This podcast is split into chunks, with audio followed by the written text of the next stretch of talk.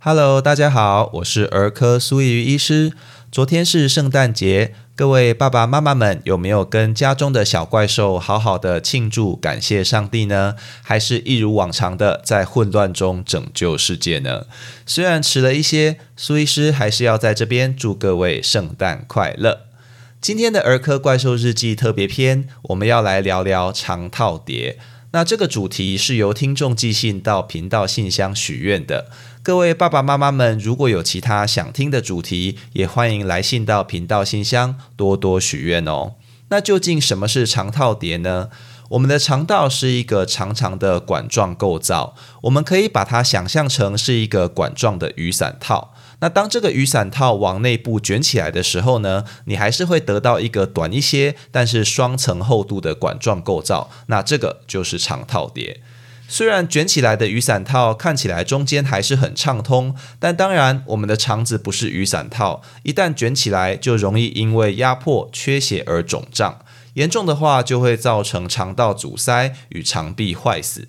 肠套叠好发的年纪在6个月到3岁的婴幼儿，其中有90%左右是在2岁以前发生，而且有3/4都是在健康没有特殊病史的儿童身上诊断，我们称作原发性，英文是 idiopathic， 其实也就是原因不明的意思。那这种原因不明的肠套叠呢，大部分发生的位置是在大肠与小肠的交界处，小肠整个往大肠的内部折叠进去，所以有时我们也会戏称这叫大肠包小肠，听起来有点恶。那当然如果肠子本身有一些异常，比如说因为病毒感染或者恶性疾病，它的淋巴肿胀，或者患有梅克尔憩氏症、过敏性紫斑症这些来造成肠道肿胀，也可能会在病灶处去发生肠套叠。因此如果在年纪比较大的孩子去诊断了肠套叠，或者发生的位置不在典型的大小肠交界处，医师通常就会特别注意孩子是不是患有其他潜在的疾病。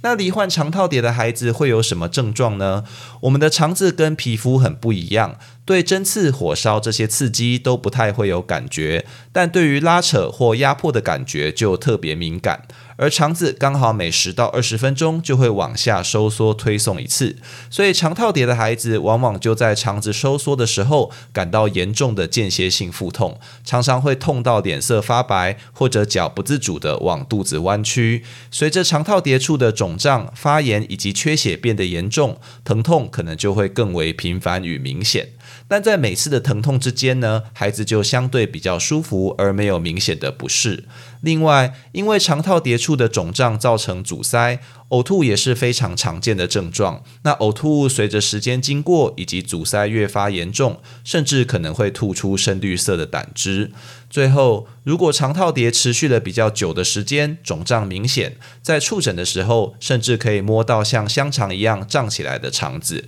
而发炎坏死的肠黏膜也会随着粪便排出。那这些血跟黏液混合在一起的外观，就有点像草莓果酱，这也是肠套叠很有特色的表现。但如果你看到这种很有特色的大便，往往暗示肠子已经卡住比较久的时间了。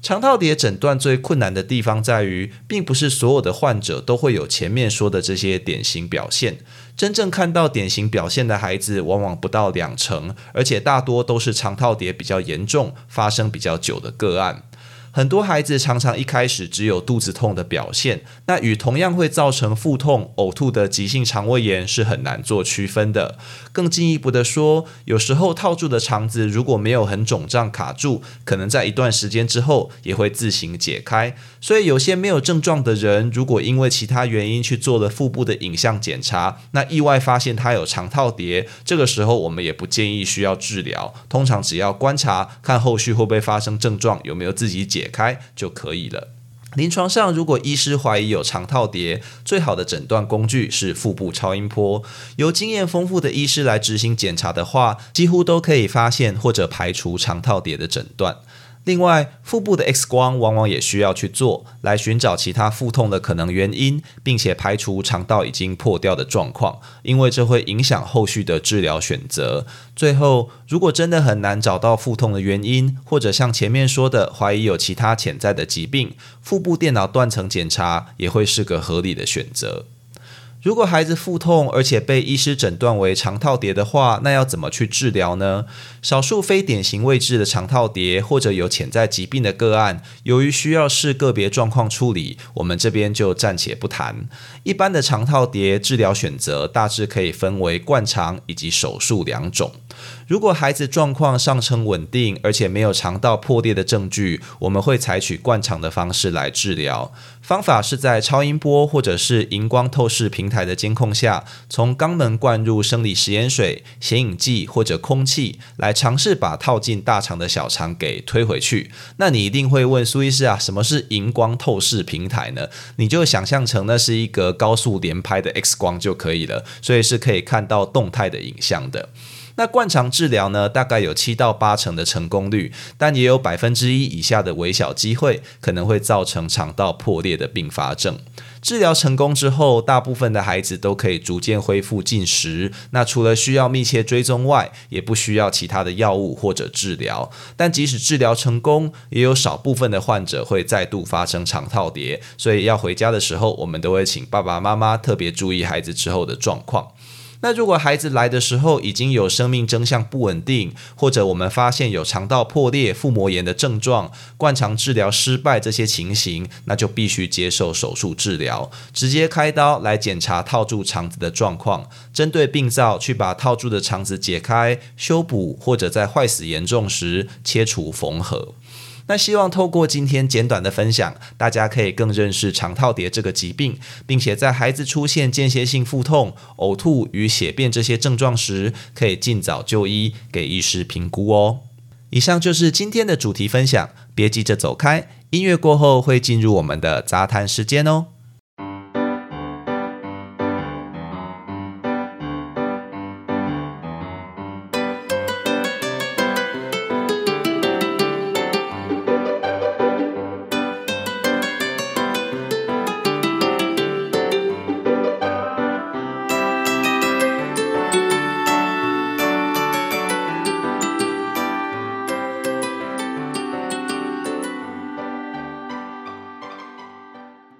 今天的杂谈时间，苏医师想要跟大家聊一聊 AAD， 英文是 Against Advice Discharge， 那中文的翻译比较奇怪啦，叫做自动出院。那我一直很想问，所以平常出院都是手动还是脚动之类的嘛？总之就是医疗团队呢，虽然建议你继续留在医院观察、治疗或者检查，但病患或家属他个人的意愿下决定出院，那我们就叫做 AAD 啦。那很多医师或者家属在讨论这件事情的时候，就觉得很有压力，好像医师是个老师，然后 AAD 的病人就是一个不听话的学生，不想上课，想要翘课回家，或者是好像签了 AAD 同意书，医师就觉得说啊，反正我都跟你讲了，你回家如果健康出状况，到时候就自己想办法，不要告我之类的。那其实10年前呢，苏医师还真的就会这样想，觉得这些病人为什么明明有医疗的需要，却这么不配合，执意要跑回家，然后我就会在床边好说歹说讲个20-30分钟，说明说为什么医疗团队建议你要留在医院。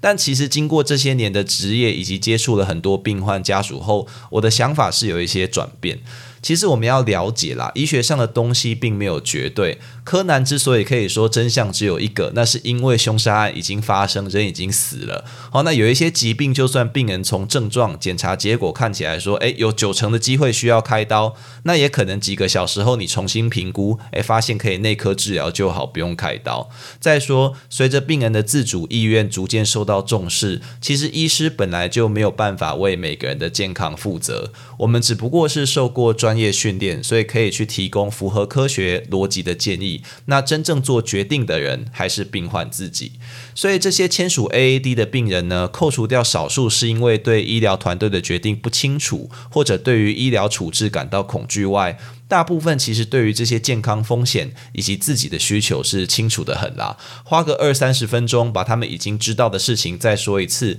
不止没有办法帮助到病人，搞不好还会被嫌烦呢。所以苏医师现在比较能够自然有效率的去跟病人讨论 AAD 这个选择。只要确定病人或家属对于健康风险是了解的，而且清楚自己有哪些选择的权利就好。例如我们之前其实有谈过热痉挛嘛，那热痉挛的孩子因为可能短时间内在发生，我们通常会建议在急诊观察几个小时以测安全。但有妈妈会跟我说，他家就住在隔壁啊，医院隔壁，走路3分钟就可以过来，那孩子初步恢复而且检查都没有异常后，他想要回家睡比较好，也是非常合理的选择啊。那另外像我们之前也谈过，黄疸比较高的新生儿会建议住院照光治疗，并且定期追踪胆红素的数值。但如果家属说，我们只是来台北玩，不小心就在这边生产了，那我们住高雄，想回到家里附近的医院住院治疗，那我如果说不行，你不能 AAD， 你要留下来照光，那这个不是也很奇怪吗？那讲到这边，苏医师其实想要提醒大家的事情是，医疗不是服务业，那医病关系呢，也不是单纯的对价关系，每个人都必须为自己的健康负起责任。那医疗团队的责任是秉持着专业关怀的精神，做出合理善意的建议，真正的决定权还是要还到病人手上才对啦。那希望大家听完苏医师的个人见解后，往后就医时遇到这类问题，可以更舒服的去跟医疗团队来讨论自己的需要哦。以上就是今天的全部内容，如果你喜欢本频道，欢迎按下关注订阅，并且分享给你周遭的亲朋好友，这样就能收到本频道的最新通知，也让苏医师有动力提供大家更优质的内容咯。也欢迎各位听众到 Apple Podcast 留下你对频道的看法，或寄 email 到频道信箱，提供您宝贵的意见哦。我是苏怡医师，我们下次见。